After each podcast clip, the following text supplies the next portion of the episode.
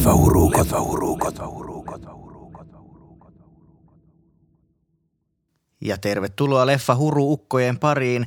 Tänään me keskustellaan David Fincheristä, joka on tietysti ohjaaja Nero, ohjaaja mestari, sekä hänen uudesta Netflix-elokuvastaan Mank, josta voin ehkä paljastaa, meillä on hieman eri, eriävät mielipiteet.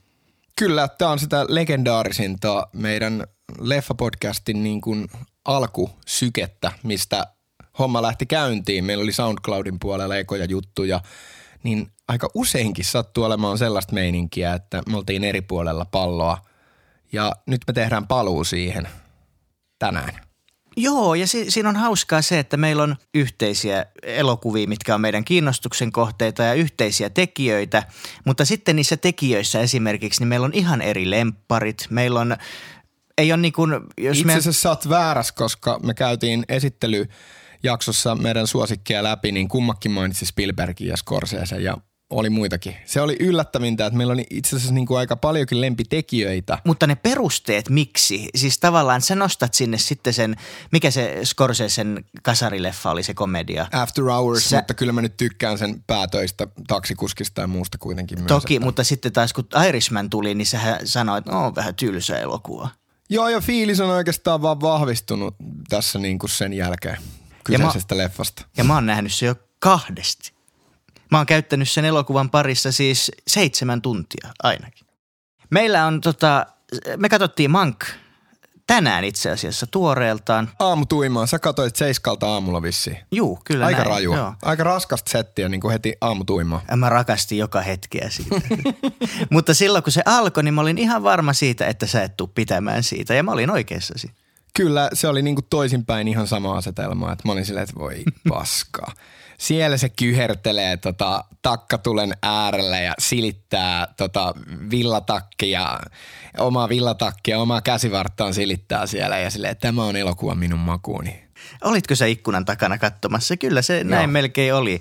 Et, että tota, mun mielestä se oli kaunis äh, tota, elokuva sekä visuaalisesti että niinku, siis se ihan niinku ensimmäinen asia, mikä siinä oli. Ja niinku puhuttiin sitten he, tässä äskettäin, että se paljon arvosteluissa nostetaan sitä käsikirjoitusta, että kun se on tämän David Fincherin isän, Jack fin- Fincherin, niin tota, eikö niin, niin, niin tota, käsis, joka on pitkään ollut sellaisella, sellaisella onko se Blacklist, tällainen niin kuin amerikkalainen käsikirjoitussivusto, että parhaat käsikirjoitukset, joita ei ole vielä tuotu niin kuin tuotantoon. Mun Siihen ei vaan kukaan halunnut tarttua kiinni ja tämähän on, että sehän kuoli siis 2003 jo, mm. se sen faija. Ja se on ilmeisesti halunnut tehdä tämän kauan ja kukaan ei halunnut lähteä siihen mukaan ja nyt sitten Netflix-gameissa se toteutui. Ja onneksi, koska mun mielestä siis just se peruste, perustus on kunnossa. Tuo on aivan helkkarin hauska käsikirjoitus. Mä nauroin monta kertaa ääneen, kun mä katsoin sitä. Siinä on niin nerokasta, tai siis sellaista hauskaa sanailua, ja se on rakennettu se elokuva jotenkin todella hienosti, mutta se on kuitenkin just niinku tuollaisen vanhan 30-40-luvun leffan tyyliin tehty, mikä on osa sitä viehätystä. Jos, siinä, jos siitä olisi puuttunut se, että se ei olisi mustavalkoinen se elokuva ja että sitä ei oltaisi tehty noin alleviivaavasti, niin sitten se käsikirjoituskin ehkä olisi vaikuttanut siltä, että, että onko tämä nyt vähän vanhan aikainen. Mutta se ei tuntunut vanha-aikaiselta nyt. Hauskaa, koska tosta, tostakin puolesta mä oon tosi eri mieltä. Mun mielestä se kaikki niin kuin oli vedetty tappiinsa siinä, se vanhanaikaisuus ihan teknisistä, mm, teknisestä toteutuksesta ihan siihen niin kuin tyyliin. Et mä, mä tein oikein noteseja, että nyt oli niin kuin kunnon tällaista niin kuin meininkiä. Sä panostit tähän pod- podcastiin. Joo, koska mä tiesin, että varsinkin kun nyt rupes näyttää siinä aika lailla jo ensimmäisen puoliskon aikana siltä, että ei tämä nyt oikein kolise mulle, niin äh, mä kelasin, että no hei, otetaan ilo irti tästä sillä tavalla, että mä nyt kerään hyviä argumentteja edes siihen, että miksi tämä ei toimi mulle ja vielä kun lukisin arvosteluja, niin äh, tuntuu, että aika monelle tämä on ollut hyvin tärkeä ja hyvä elokuva, että no, mä pitänyt anna tästä. palaa. No niin just niin kuin, että lähtökohta on hauskaa, koska mä luin jonkun artikkelin tästä vähän, mikä oli sellainen vähän niin kuin esikriittinen pohdinta siitä, että, että miksi tällainen henkilöhahmo kautta tällainen aihe kiinnostaisi ylipäätään vuonna 2020 ja äh, miksi tällainen elokuva on tehty, että se niin kuin kertoo 40-luvun leffan äh, käsikirjoituksen tekemisestä ja sitten se on vielä mustavalkoinen leffa. Mä arvostan sitä, että tässä on menty päätyyn asti, että siellä ollaan niin kuin ulkokuvia, missä kuuluu sellainen studiohallin ääni ja ääniraita on laitettu sellaisen tällaisen särottimen läpi, että se niin kuin näyttää ja kuulostaa ja siinä on sellaisia teknisiä yksityiskohtia ja kikkoja, että se on niin kuin todella, todella old school.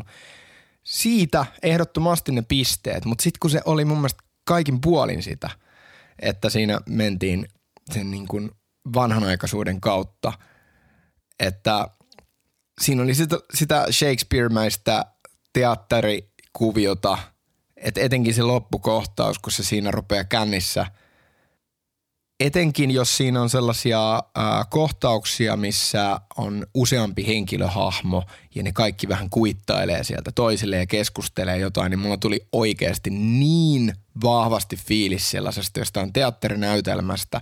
Ja sitten kun ne vielä korostaa puhettaan tällä tavalla ja siellä sellaisia tietynlaisia aksentteja, niin se jotenkin, se, se vaikutti mulla siihen niin kuin uskottavuuteen tosi paljon se ylidramaattinen dialogi ja se, mit, miten ne keskusteli siinä.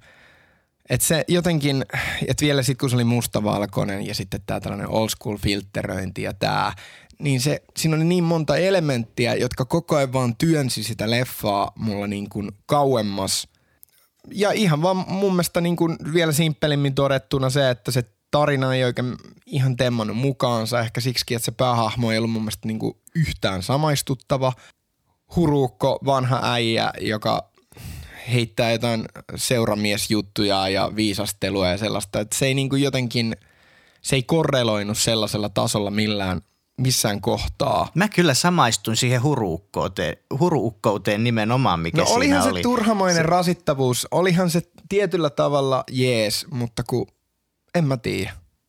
Se se ei jotenkin, niin kuin sä sanoit siitä, että sä nauroit dialogille ja käsikirjoituksen noille jutuille, mutta se, se en mä naurannut siinä kertaakaan. Eikä se nyt ollut kyse siitä, ei siinä nyt niinku, varsinkin niissä kohtauksissa, missä se selostelee jotain juttuja, niin mulla tuli vähän mieleen niinku vastaavasti joku tuntematon sotilas, kun ne siellä niin kuin sodan melskeissä siinä vanhassa tuntemattomassa vaan niin kuin pistää niitä jotain juttuja. Niin mua ärsyttää jotenkin se, että kun leffa voisi keskittyä enemmän siihen, että mistä siinä on kyse, niin sen sijaan siinä vaan eh, kulutettiin sikan aikaa sellaisiin niin kuin segmentteihin, missä se jauhaa vaan paskaa siellä. Et justiin se sai niinku miettimään, mutta niinku varsinkin loppupuolella sitä, että niinku, mi, mi, mistä tämä elokuva oikeastaan kertoo. Koska sitä mainostettiin sillä, että tämä käsittelee nyt sitä, että tehdään tätä Citizen Kanein kässäriä ja sitä leffaa ja ehkä siinä määrin mä ajauduin harhaan, koska mä ehkä enemmän olisin toivonut, että se olisi enemmän sit keskittynyt siihen leffan tekemiseen, koska nyt se kuitenkin kävi vähän joka paikassa ja mulle jäi vähän epäselväksi, että mistä tämä leffa kertoo. Koska ei se oikein kertonut sitä päähahmostakaan ja sitten se ei oikein kertonut sitä Citizen Kaneista. Siinä oli hirveä määrä hahmoja. Toki mielenkiintoista, kun on vanhaa Hollywoodia, että siellä on Meijerin jätkä ja sitten tämä tuottaja jätkä, jota Robert De Niro esittää siinä.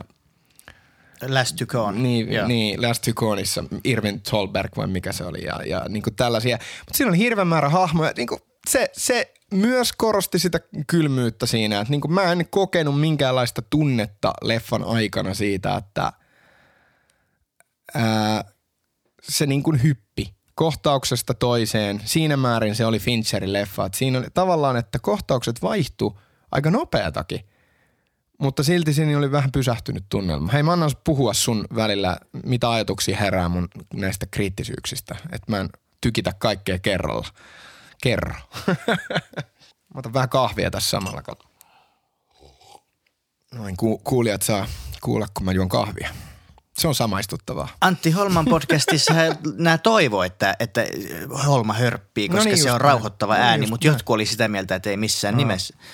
Mutta tota, ehkä siihen mä voisin tarttua monissa arvosteluissa, mitkä mä luin ennen tätä leffan näkemistä, sanottiin sitä, että, että siitä ei saa irti niin paljon, jos ei tunne niitä hahmoja tai niitä, sitä vanhan ajan Hollywoodia, mutta sun tapauksessahan sä tunnet, sä tiedät ne hahmot, mitä ne on, sä tiedät about sen historian, miten menee, mutta silti se ei uponnut, mikä on musta jännä.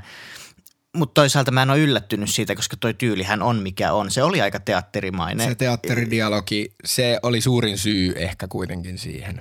Niin, mutta sitten taas mun mielestä se oli ihan niinku huikeen mielenkiintoinen, kun ajatellaan, mun mielestä se on ensinnäkin perusteltu, että miksi siitä tehdään se elokuva nyt 2020, koska... Miksi?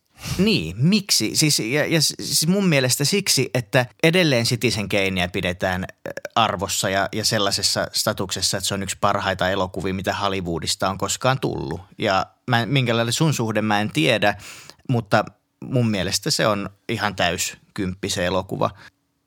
Ja tämähän on siis ihan hirveän ajankohtainen elokuva mun mielestä myös. Mä löysin siis esimerkiksi siitä, että kuinka, kuinka toi pieni käsikirjoittaja haluaa sanoa jotain, siis se, sen kohdalla voi olla vaikka toimittaja tai kuka tahansa, haluaa sanoa jotain, mutta se ei oikein pysty, koska, koska on no, isoja kapitalismin voimia, isoja rikkaita kihoja ja, ja, ja tuottajia ja muita, ketkä on kaikki tavallaan kieltämässä sen, että mitä sä saat käsitellä, mitä sä saat sanoa ja muuta.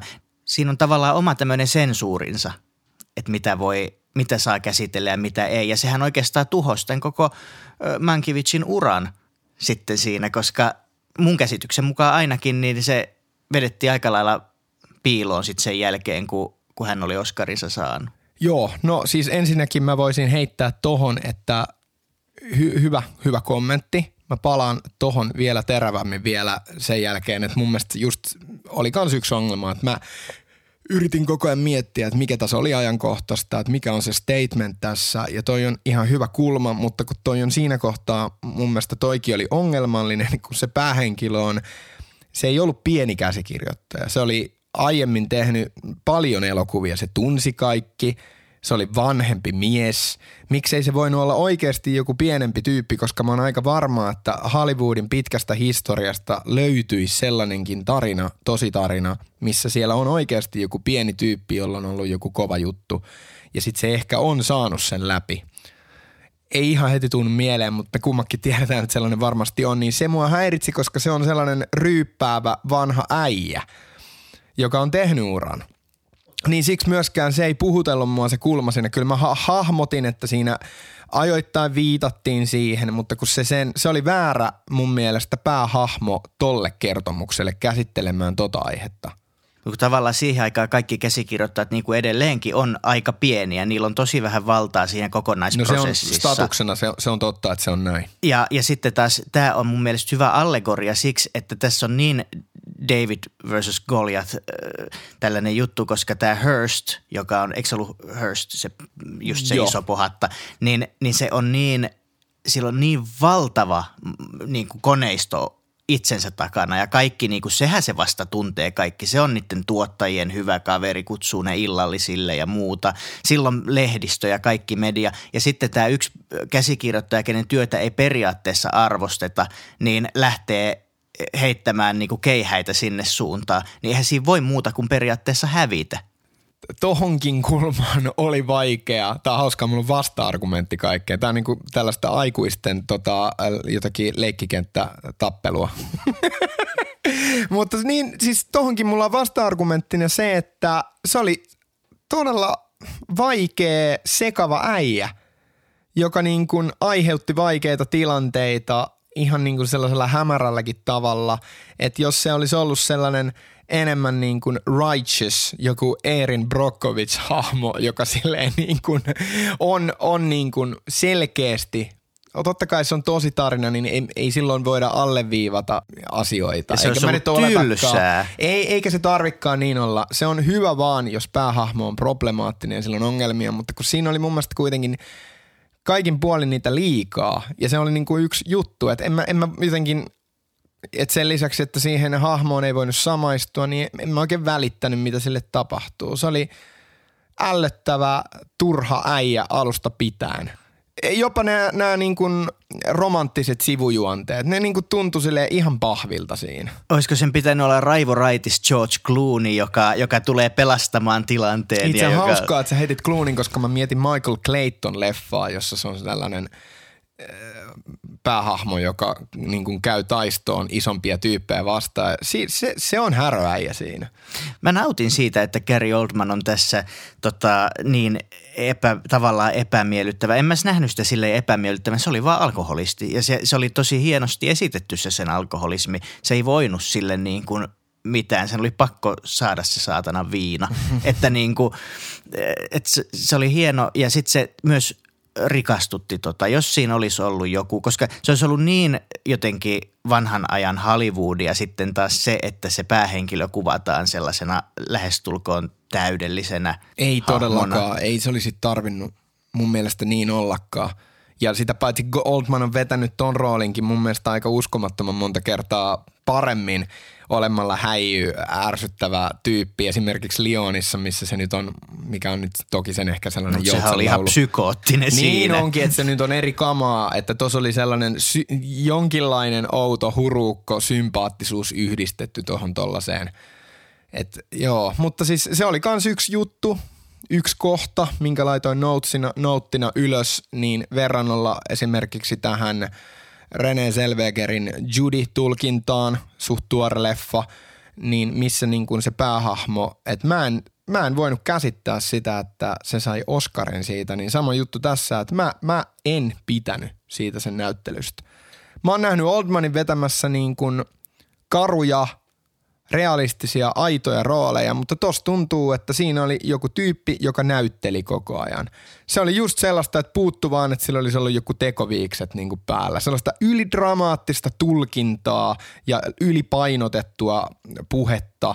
Ihan jotenkin mulla tuli niin mieleen se Judin niin kuin hahmo – René Selvegerin tulkitsemana jotenkin, että siinä on, että olen näyttelijä, legenda ja minä tulkitsen nyt tämän suuren roolin ja uh, minä heittäydyn tähän näin ja olen tämän roolin sisällä. Tuli jotenkin niin kuin tosi korni fiilis Mä en siitä. pysty allekirjoittamaan mitään sun edellisestä, edellisestä puheesta. Siis, Ei sun siis, tarvikaan. Siis Gary Oldmanhan vet, veti tässä mun mielestä itsensä taas sille äh, alle, niin kuin downgrade omaa niin kuin tätä sen, mä vihaan että kun sanotaan englanniksi jotain sanoja, mutta kun ei nyt vaan tuu päähän. Siis se, niin kuin, että, että se, se madals niin kuin tavallaan sitä omaa habitustaan siihen ja kyllä se mun mielestä pääsi siihen rooliin niin kuin ihan täysin. Ja mitä tulee René Selvegerin Judyin, sehän oli loistava. Siis sehän oli suora... sitä leffasta? No siis leffa ei ollut niin hyvä kuin se roolisuoritus, mutta mä tykkäsin myös niin. elokuvasta siis siinä määrin, että, että se, se oli niin kuin taas hyvin rajattu aika, että mi, mitä se käsittelee. Ne on tosi ja, samanhenkiset leffat Ja, ja sitten se myös kuvasi sitä, että kuinka se vitun lääketokkura mm. niin kuin oikeasti, mitä se aiheuttaa ja miten he, kauhean vaikeaa sillä on ollut silloin, kun se on joutunut tasapainoilemaan sen uran, laske, hiipuvan uran ja lastenhoidon ja sen ö, tota, ö, päihteiden kanssa. Niin, niin mun mielestä se cocktail tavallaan elokuvana toimii tosi hienosti. Ja mä en ihan hirveästi pidä Selvegeristä näyttelijänä nykypäivänä – varsinkin siis kun katsoo, kun se kävi kaikki palkinnot noukkimassa, se tuntui, että se olisi itse pilleripäissä, kun se hakee niitä no, lääkkeitä. On ollut vähän erikoisia kirjoituksia, että ei vissiin ole ihan niin vahvasti aina mennytkään. Ja siksi musta tuntuu, että tossakin oli vähän tollainen tarina tarinan taustalla, että sille, että se on vähän joutunut taistelemaan perus ikääntyvämpi entinen semisti valokeilas ollut niin kuin naisnäyttelijä, joka rupeaa vanhenemaan ja joutuu taistelemaan jostakin jutuista sitten mahdollisesti nuorempien vastanäyttelijöiden kanssa. Ja sitten jotenkin siitä tarinasta tarinan taustalla tykättiin ja näin. Kyllä, ja, ja Selvegerillähän taisi olla siinä about kuuden vuoden, siinä oli kuitenkin monien vuosien kuuden niin vuoden putki ennen kuin, e, e, siis niin kuin tämmöinen, että se ei tehnyt leffoja, mikä myös tota, on David Fincherillä itse asiassa. Kuusi vuotta edellisestä elokuvasta Kiltti tyttö. Toki siinä on ollut kaikkea sarjajuttuja, mm. Mindhunters ja House of Cards ja, ja muuta. Tyylin muutos. Mutta tota, mitä mieltä sä oot David Fincherin elokuvista muuten? Tai sarjoista? Fincher on aika hyvä ohjaaja. Se on ehdottomasti mun mielestä sellaisia niin kuin, niin kuin, että jos katsotaan nyt tästä lähimenneisyyteen tai silleen menneisyyteen päin, niin se on yksi ensimmäisiä sellaisia niin kuin, jos mietitään suuria elokuvaohjaajia niin kuin vaikka 40-50-luvulla syntyneitä, niin se on sen seuraavan polven sellainen niin kuin uusi tekijä. Selkeästi modernin polven ensimmäisiä elokuvaohjaajia, jolla on ollut sellainen viileä tyyli aina niissä sen leffoissa. Ja siellä on aika monta leffaa putkeen, varsinkin ne sen ensimmäiset leffat, Alien kolmonen, ää, Seven, Fight Club, Game, joissa kaikissa on tosi samanlainen tunnelma. Ja sitten se on mielenkiintoista, että jossain kohtaa niin selkeästi mun mielestä Fincher lähti pehmeämpään suuntaan – että se oli yllättävää, kun sieltä oli tullut sitä aika niin kuin rajua kylmäkiskosta väkivaltaan niin kuin tukeutuvaa kamaa, joskin Game on kyllä vähän softimpi leffa kuin ehkä noi muut sen ysärileffat, niin sitten tuli yhtäkkiä Social Network, joka on niin kuin lähes vähän jopa, jopa myös komediallinen sellainen biodraama – ylipäätään se, että niinku tuollainen äh, Hollywoodin vähän niin kuin ohjaaja kova poika, niin yhtäkkiä tekee Facebook-leffan. Se tuntui hämmentävältä. Ja Benjamin Button, joka on sitten tosi sellaista kultaista, aika kilttiäkin, sentimentaalista Hollywoodia, josta välttämättä Fincherin kädenjälkeä ei tunnista ollenkaan. Se voisi olla yhtä hyvin joku Chemekiksen tai Spielbergin leffa, Benjamin Button. Eihän siinä ole mitään niin kuin siitä samasta kädenjäljestä, joka on vaikka jossain Fight Clubissa esillä. Että se on mielenkiintoista. Ja sitten tuli Gone Girl, joka on taas ehkä vähän enemmän sitä itseänsä, viileitä, viileitä jännärimeininkiä, mutta täytyy sanoa, että tästä uudesta leffasta mä en, niin kuin, en mä tunnistanut oikein mitään muuta kuin sen, että tässä oli niin kuin nopeata leikkausta kohtausten välillä. Mä en ole nähnyt Alien kolmosta ollenkaan, mutta seitsemänhän on ihan, ihan huikea elokuva, siitä mä tykkään valtavan paljon. Se on jännä game, mä en ikinä ole sitä mieltänyt David, tota Fincherin leffaksi, mikä on, mikä on jännä, koska mä oon aina nähnyt sen vain sellaisena ysäri-trillerinä. Mut mutta se on loistava. Se on todella hyvä, siis mä ei, ei vähät, en vähättele missään tapauksessa, mutta se, että, että mä en, oo, en tosiaan ole edes hiffannut, että se on David Fincherin. Mutta tota, musavideoita näyttäisi olevan hir- Niillä hirveästi, että sillä se aloitti tosiaan. määrä. Ja, ja sitten tota, tietysti Fight Club, mikä on hyvä, mutta en mä ole ikinä ylistänyt sitä, että se olisi jotain top 20 maailman parhaita elokuvia. En mä ole ikinä sitä se kai, olet, oletan, että se on vähän niin kuin sellaisella listalla no sitä aika paljon. Mutta se on kyllä mun suosikki. Varsinkin siltä. nuoremmat ihmiset, niin ne arvostaa sitä ihan hirveästi. Ja onhan se hyvä, mutta onko se sitten niin hyvä? Mä odotin innolla aikoinaan, kun se oli tulossa leffaa ja siitä niin kuin kiersi nämä jutut, että se oli saanut tämän NC-17 eli K-18 niin kuin suomeksi käännettynä K-18 leiman – ja oltiin Friendin kanssa aivan intopinkeenä silleen, että hei mitä tää on. Koska tosi harvat leffat niin kuin 90-luvun lopulla, varsinkin jos ne oli isoja leffoja, niin tosi harva sai K18 stampin. Ja mä en tiedä, miten se lopuksi sitten meni, että ne jotenkin sai sen teattereihin silleen, että ne sai laskettua sen Rated R-elokuvaksi. Mutta kyllä se jotenkin se mentaliteetti, niin se väkivaltamaailma ja se erikoinen galaksi, mikä siinä on, niin – se on unohtumaton ja jotenkin se nousee itsellä kyllä sen kärkeen. Mä voin tehdä sellaisen pienen paljastuksen tässä, että kaikki kun ylistää, miten Social Network on 2000-luvun parhaita elokuvia, niin mä en... Onko ne sitä mieltä? Moni, moni on siis tosi moni pitää, että se on niinku, se on kuin helvetti, mutta siis... Että et se olisi niinku parhaita, mutta sitten tota, mä en nyt oikein edes muista. Se pitäisi katsoa melkein uudestaan. Mä, mulla on vaan päällimmäisenä mielessä se, että tota, mä en pidä Jesse Eisenbergistä. No se, se on aivan äärimmäisen vahva typecasting-näyttelijä, joka on se viisasteleva nörttijätkä, joka ei saa mimmejä, mutta se on fiksumpi kuin muut. Ehkä mä samaistun siihen. No niin, kato.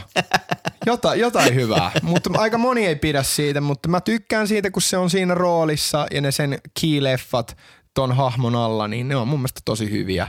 Se on kiinnostava elokuva, vaikka se on vähän kyseenalaista, että se käsittelee jotain helvetin sosiaalista mediaa, joka on silleen vähän niin kuin, että Neu- Neuman teki biisin Facebookiin, niin se on vähän niin kuin sama juttu, että onko toi mi- mitenkään cool. Ja varsinkin, kun se on David Fincher, jätkä, joka teki Fight Clubin, mutta se, mä en voi sille mitään. Mä Mut kävin katsoa siksi- se leffa, se, oli, se on hyvä leffa. Ehkä siksi just se niin kuin menestyi niin, koska eh, semmoinen, mitä ajatellaan, että eihän toi voi olla. Siinä on kovat tekijät, eihän se nyt voi olla vittu Facebook-elokuva. Ja sitten yhtäkkiä, wow, koska se on löytänyt sinne jotain uutta, jotain, se musa esimerkiksi siinä, sehän on ihan loistavaa. Eikö siinäkin ole Trent Reznorin musiikki, mun joka mielestä, on joo. myös tähän tehnyt musiikin Et- ja Vissin Gone Girlin kanssa. Ja itse asiassa onko se tehnyt Fight Clubinkin musiikki? Nyt mä en osaa sanoa. Se on tehnyt useampaan Fincherin leffaan, mutta Reznor teki siis tähän ihan uuteen, tähän, Just joo, se okei. teki tähänkin musiikin. Niin siinä vaan meni kaikki palaset loksahti kohilleen just oikein. Mutta sitten taas toi, mikä Mutta se... hei, siinä on Aaron Sorkinin käsikirjoitus, joka nyt kuitenkin heti niin kuin nostaa kiinnostavuusarvoa etenkin leffanörttiskenessä, joka on todella sellainen pedantin kova tekijä. On, ja Sorkinhan sanoi, että se haluaisi tehdä jatko-osan tälle, että jos vaan Fincher suinkin, niin kuin, wow. siis Wow. jatko-osan Social Networkille, että jos, jos tota Fincher olisi mukana ohjaamassa, niin hän olisi valmis kirjoittaa käsikirjoituksen jatko-osan. Musta tuntuu, että Zuckerberg tekee kaiken sen eteen, että sitä leffaa ei tehdä, koska se oikeussali draama kyllä niin kuin, se pistäisi sen niin paskaan valoon. Kyllä, mutta mut olisi hieno nähdä tuolta duolta vaikka elokuva Twitteristä tai Oh, TikTokista. Oh my god, oh dear lord, oh dear lord. Mutta tota, ei siinä, siis, ja, ja nyt itse asiassa hauska knoppi. Netflix julkaisi äh, aikaisemmin tänä syksynä ton Aaron Sorkinin ohjauksen ton Trial of the Chicago Seven. Katoin viikko sitten ja oli muuten, se on, menee vuoden parhaiden leffojen joukkoon. Se on loistava leffa. Se Mä oli- arvelin, että sä et pitäisi siitä. No, Tää on hauskaa, kun me ollaan puhuttu tästä, että mulla on ns. vähän ehkä jopa ennakkoa sen Netflix-elokuvia kohtaan, mutta nyt tosiaan tilanne on eri, koska sinne tulee lähtökohtaisesti nyt leffoja, jo- joita ei ole ns. tehty sinne. Et musta tuntuu, että toikin on ollut isompaan levitykseen, mutta kävi nyt näin ajan, ajan vuoksi. Mutta se oli oikein kiinnostava ja mulla tuli ajoittain mieleen se minisarja When They See Us, missä on vähän niin kuin samaa tällaista, niin kuin, että pienet ihmiset joutuu niin kuin huonoon jamaan ja sitten tällaiset isot ihmiset on konservatiivisia kuusipäitä. Vähän niin kuin mankissa itse asiassa. No joo, mutta kun tässä sen, ne kaikki oli vaan har, harmaammin esillä. Niin, koska se oli mustavalkoinen elokuva. No ei se, se, ei, se ei ollut, mutta, mutta hauskaa, mutta vielä palatakseni tuohon, kun sä sanoit siitä, että, että se on mustavalkoinen ja niin kuin, että se oli hyvä juttu. Ja sitten mä rupesin miettiin tota, että jos tuossa olisi joku asia ehkä tehty vähän jotenkin vähemmän höttöisesti, että se olisi ollut enemmän niin kuin populistista hommaa. Olisiko toi voinut olla värielokuvana ihan himpun verran jotenkin katsottavampi? En mä tiedä. Mä arvostan sitä, että se on vetänyt päätyyn asti ton niin sanotun retroilun kaikin puolin, mutta, mutta mitäs Gone Girl? Siitä ei vielä puhuttu.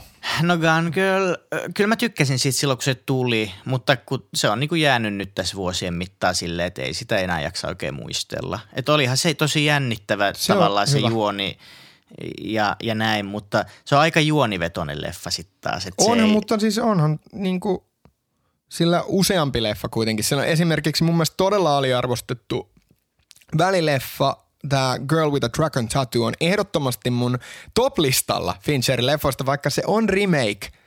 Niin ah, ärsyttää sanoa tää, ja mä tiedän, että tää on yleistä kommenttia vastaan, mutta se on mun mielestä parempi kuin ne ruotsileffat. Mä tykkään tota, siitä ruotsalaisesta miehet, jotka vihaavat naisia todella paljon. Se on loistava. Öö, ne jatko-osat ei mun mielestä yllä samalle tasolle se, kuin se Jotenkin se eka leffa juonellisesti vetää jo kaiken niin kuin puoliksi melkein maaliin. Mutta sitten tämä Fincherin miehet, jotka vihaavat naisia, se on jännä, koska myö, myös mä tykkäsin siitä tosi paljon, kun se tuli. Ja tota, siinä on upea tunnelma, siinä Aivan on mielettömän lavastus hieno. on tosi upea ja kaikki, kaikki toimii hienosti. Jopa äh, toi Daniel Craig, jota mä en silloin, mä en silloin pitänyt Craigista hirveästi, niin tota, niin jopa siitä mä silloin tykkäsin. Ja siinä niinku toimi jotenkin, se oli musta niin hieno. Ja se on niin makeata, kun se, on, se sen hahmo on aika lailla sama kuin mitä se on Bondina. ja se ei mitenkään vaivaa, vaan se mun mielestä luo siihen uuden tason, että hei, James Bondin muut, muut seikkailut skandinaavisessa film maailmassa Silleen, että wow, että se, se on jotenkin hauskaa, että sillä on tollainen niin kuin selkeä jatkohahmo juttu, että se on kästetty siihen niin kuin Bondien välissä – että tollasta on tapahtunut tosi harvoin, että koska se leffasarjahan sen oli kaiketi tarkoitus olla – niin, niin varmasti oli, Mut mutta sitten se ei vissiin tiedä, menest... mitä tapahtui, koska sehän menestyi kuitenkin ihan hyvin. Menestyykö se sitten niin, kun olisi luullut, että ne olisi tehnyt ne jatkot sitten. Ja itse asiassa mä en ole nyt hetken tarkistanut hommaa, mutta se, on, se oli, oli tai on ollut tosi pitkään niin kuin kuitenkin tekeillä ne jatko-osat. Mä en tiedä tästä. Joo, siis se oli se in development tila todella pitkään niissä ja niistä oli välillä kirjoituksiakin – mutta jotenkin en tiedä, mitä tapahtuu. Mutta se toimii standalone-leffana, joten ei, eipä hei, siinä. Hei, hei, nyt, nyt, mitäs? Siis kyllähän toi tuli, toi oli toi Crownin nainen, eli siis Claire Foy näytteli Noomi Rapasen tämän roolin, eli siis sen – sen hakkerinaisen. Sehän näytteli sen pari vuotta sitten, ei, mutta, mutta se, se, oli... se oli se uusi leffa, se ei kuulu trilogiaan. Siis. Niin se ei ole se, mutta siis se on sen, joka ei ole Stieg Larssonin kirjoittama Joo. eka kirja, eli... Se oli se niin kuin niiden jälkeen tullut kirja, se se oli tyylillisesti hieno leffa, joka Miksi ne hyppäs yli, yli ne aivan Larssonin alkuperäiset? Se on, on aivan käsittämätöntä. Mä en, mä en ymmärrä. Toi vähän niin kuin toi, että uus, uuden Scream-leffan nimi on Scream. joo, joo. Vähän sama meininki, että tiet ovat tutkimattomat välillä. Ja Zodiac, siitä, se unohtui tuosta välistä. Se on Sehän tosi on tosi hyvä. hieno tollanen tutkielma noista tuosta sarjamurhaaja maailmasta, mikä on hieno silta tähän sen minisarjaan, että sitä selvästi kiehtoo nämä aiheet ja ne, ne on tosi samanhenkisiä. Se fiilis on tosi samanlainen Mindhunterissa. Jodikissa. Onko Mindhunter sulle tuttu? Onko sä kattonut sen? Mä en ole kattonut. Kaikki ympärillä kehuu sitä, wow, mutta mä en ole nähnyt sitä. Ensi, en, ensimmäinen kausi etenkin niin kuin jo kavaa sen maailman, niin se on tosi, tosi mielenkiintoista. Joo, ja mun mielestä ne on puhunut just siitä, että kolmas kaus, niin olisi kiva juttu, kaikki haluaisi sen, mutta, mutta mä en ole ihan varma, että onko se Netflixistä vai Fincheristä kiinni, että se kolmonen ei ihan niin kuin ole, ole nytten tuloillaankaan. Että, että ilmeisesti olisiko Fincher sanonut jossain ihan tässä Mankin ohella tehdyssä haastattelussa, että, että ei ole tulossa kolmosta. Mulla on sellainen mielikuva, vaikka kaikki haluaisi sen. No se tarinahan on kesken, että sehän perustuu niihin oikeisiin raportteihin ja oliko se jopa joku ihan kuitenkin romaani tai jotain tällaisia.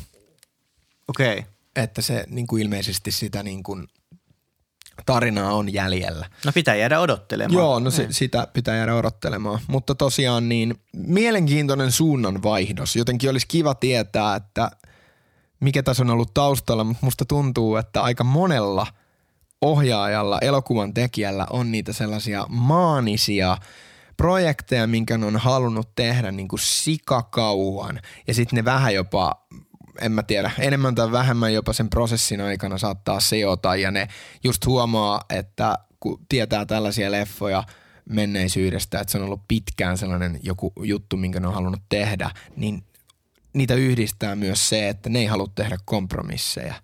Et esimerkiksi just tämä Scorsesen Irishman homma, että siinä on epäkaupallisia piirteitä tosi paljon, että se aihe on tosi spesifi – että se ei välttämättä nyt kosketa sellaista normitallaajaa vuonna 2020. Se elokuva oli pitkä ja sitten mun mielestä tässä ne oli vedetty vielä niin kuin överiksi enemmän, että mustavalkoinen, jonka ääniraita on käsitelty jonkun surinan läpi ja tällaisia erikoisia ratkaisuja, että niin kuin toi on kiinnostava aihe, ehdottomasti sellainen niin kuin ohjaajan lempilapset. Musta musta se on tosi hienoa, että se suunta on on, voi olla joillain tämä, että se menee siihen tinkimättömään suuntaan, koska silloin me saadaan jotenkin sitä filtteröimätöntä taidetta siltä tekijältä suoraan, eikä ole jotain suurta tuotantoyhtiötä, joka sanoo, että no tämä ei nyt myy, niin, niin mä nautin suuresti. Oli se, oli se sitten se lopputulos mikä tahansa, niin mä nautin siitä, että, että taiteilija pääsee toteuttaa itseään sillä tavalla kuin haluaa. Miten sä koet, jos Mank olisi saanut ihan kunnon elokuvateatterilevityksen, niin olisiko se ollut suosittu elokuva. Mä unohdan nyt tämän mun oman kriittisyyden ja silti mun on pakko sanoa, että mun olisi aika vaikea uskoa, että olisi ollut mikään magneetti lippuluukuilla. En mä usko. Siis kyllähän se sai lyhyen ikkunan Niin. niin. kuin teattereissa, mutta vissi sekin jäi tyngäksi. Mutta tota, en mä usko, että se olisi saanut, koska just kuten sanoit, mustavalkoinen Niin. elokuva, joka kertoo 40-luvun Hollywoodista, niin eihän se kosketa sellaista tavallista tallaajaa yhtään. Se on hauskaa, kuinka tämä oli niin kuin, tavallaan aika samasta aiheesta, niin ihan täydellinen vastakohta tähän Hollywood-minisarjaan. Hei, se mun piti äsken muuten mainita, että sä tykkäsit sitten taas siitä, mutta mä vihasin sitä.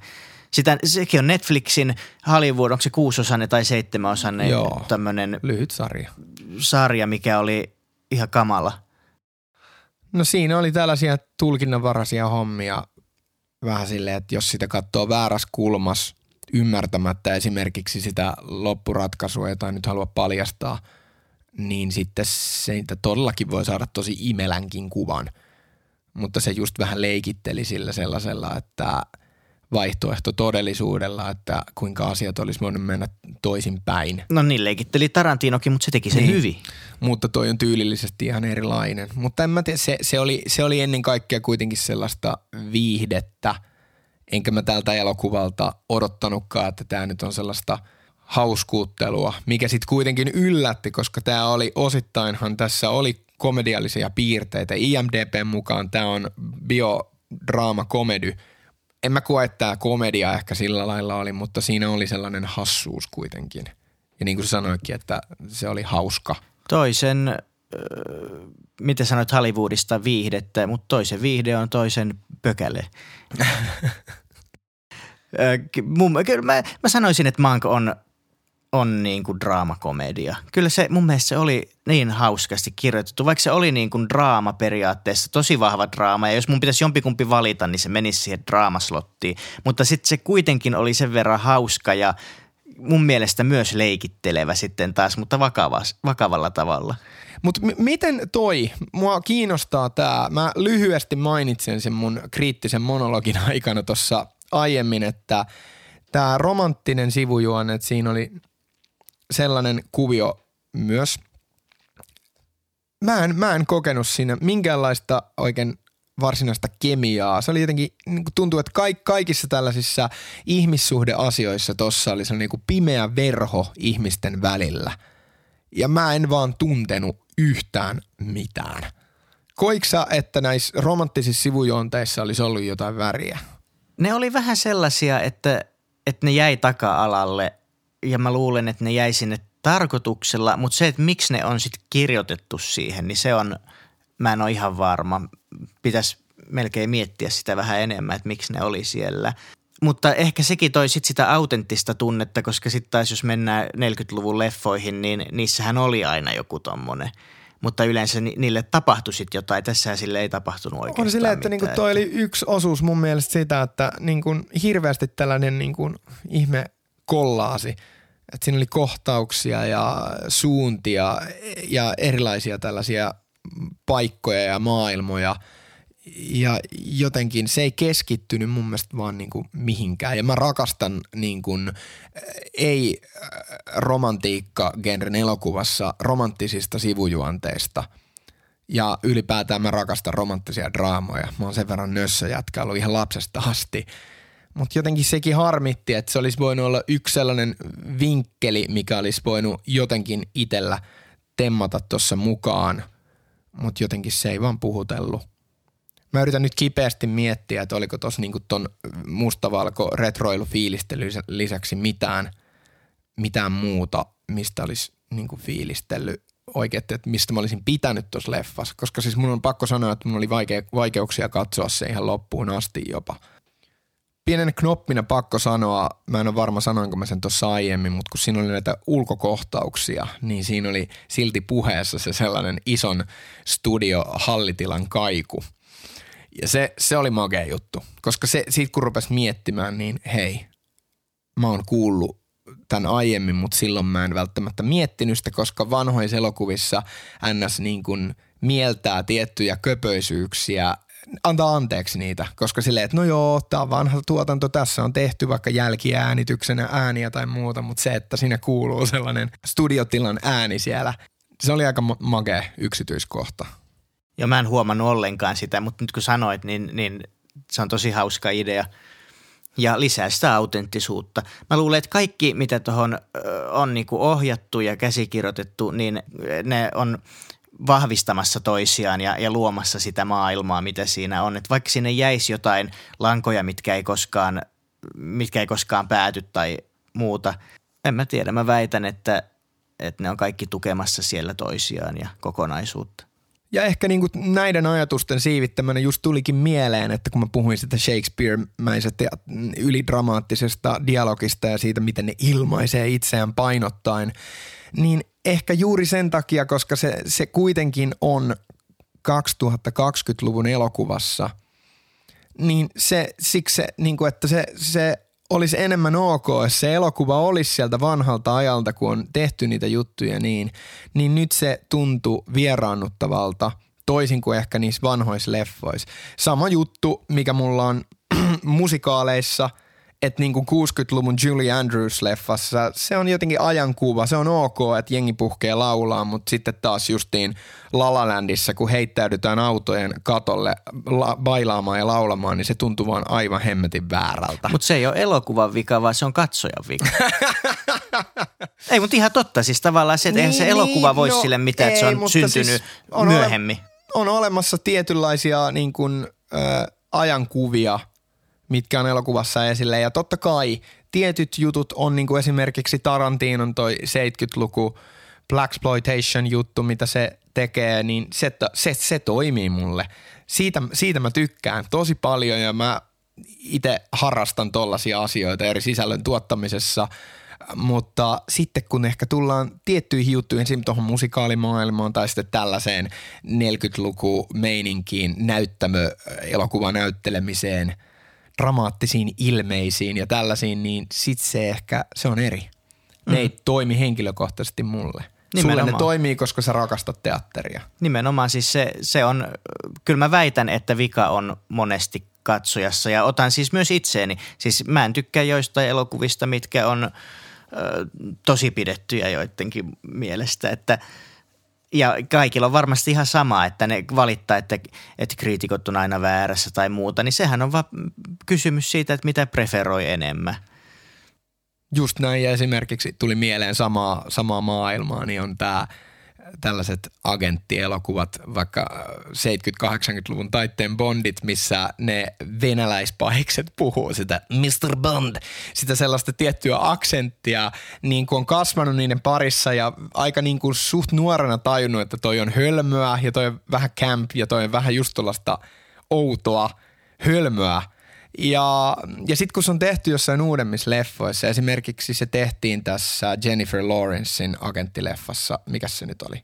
Red Sparrow oli. Red Sparrowssa oli käytetty tätä kikkaa ja se oli hauskaa sitten, kun on vaikka nuorempia ihmisiä, jotka ei ole kasvanut tuollaisen kulttuurin äärellä, agenttileffojen äärellä, joissa on käytetty tuollaista. Ne on tosi vieraantuneita siitä. Ne kokee sen jopa hiukan loukkaavaksi loukkaavaksi? No loukkaavaksi, sille että, niin kuin, että ne puhuu noin englantia ja tai sillä lailla, että ne puhuu niin kuin oikeasti mukaan niin kuin Venäjää, mutta sitten se, ne puhuu niin kuin englantia venäläisittäin. Ja koska mulla, oli, mulla on lapsuudesta toi muisto noihin, niin mä rakastin Red Sparrowta ja mun mielestä se oli vaan hauska juttu muuten aika vakavassa leffassa. Eikä muakaan siis, ei mua, mua tommonen häiritse että se on niinku sitä tyyliä. Vähän niinku tuoreimpana esimerkkinä Tenetissä tämä Kenneth no, Branahin, tämä venäläinen, niin, niin silloin se aksentti, mikä on kyllä jännää, että miksi se on se aksentti, jos se on opiskellut Oxfordissa ja muuta, niin, niin mutta, tai missä se olikaan opiskellut, jossain Briteissä asunut hirveästi. Niin, mutta se nyt on vaan semmoinen valinta, ei sitä pidä hirveän vakavasti mun mielestä ottaa. Ja siitä on tehty tosi pitkään tuollaista tyylikeinoa oikeasti niin kauan kuin mä muistan. Se on vähentynyt näkynyt jossain vaiheessa ja varsinkin mä muistan, että esimerkiksi tuli Mel Gibsonin Passion of a Christ, jossa ne puhuu oikeasti he, hebreaa. Niin se oli villi juttu silloin, mutta se kyllä korosti tietynlaista uskottavuutta ja sitten mun mielestä, mä en tiedä, oliko toi jopa yksi sellaisia suunnan näyttäjiä siinä, että sitten kun on ollut sarjoja ja leffoja, niin siellä on oikeasti puhuttu sitä kieltä, mihin paikkaan se sijoittuu. Ja sitten se on hauskaa, koska sitten kun on leffoja, missä tehdään nämä Red Sparrowt, että puhutaan jollain korostuksella jotain kieltä, niin sitten se tuntuu tosi vanhanaikaiselta, kun se kerran on tehty eri tavalla. Se on muuten ihan totta. Ja kyllä mäkin tykkään siitä, että jos mä katson jotain, niin se lisää sitä realismia tietenkin, että ne ei puhu aksentilla, vaan että ne puhuu omaa kieltään. Ja mun mielestä se on, se on hienoa, mutta en mä, en mä näe siinä syytä sitten taas niin kuin suivaantua, jos, jos joku tuo jonkun aksentin, mutta se saattaa pahimmillaan tuoda sitten sen mielikuvan katsojalle, että tämä on feikkiä ja valhetta. Mm. Kyllä, se voi rikkoa sen uskottavuuden. Samalla tavalla kuin mulla tuossa vähän toi tollainen teatterinäyttely, niin aika lailla rikko se. Ja tuli hauskasti jotenkin sellainen ihme sunnuntai-fiilis. Perjantai, perjantai menossa, kun me tehdään nyt tätä lähetystä ja tuli sunnuntai-fiilis. Aika kauheata hei. Ei ole kiva aloittaa viikonloppua sunnuntai-fiiliksi. Tää on Jesse sun vikaa. En ota tästä syytä, syytä niskoille. Otetaanko lisää kahvia ja laitetaan social network pyörimään? Tehän niin. Tehän niin, hyvä.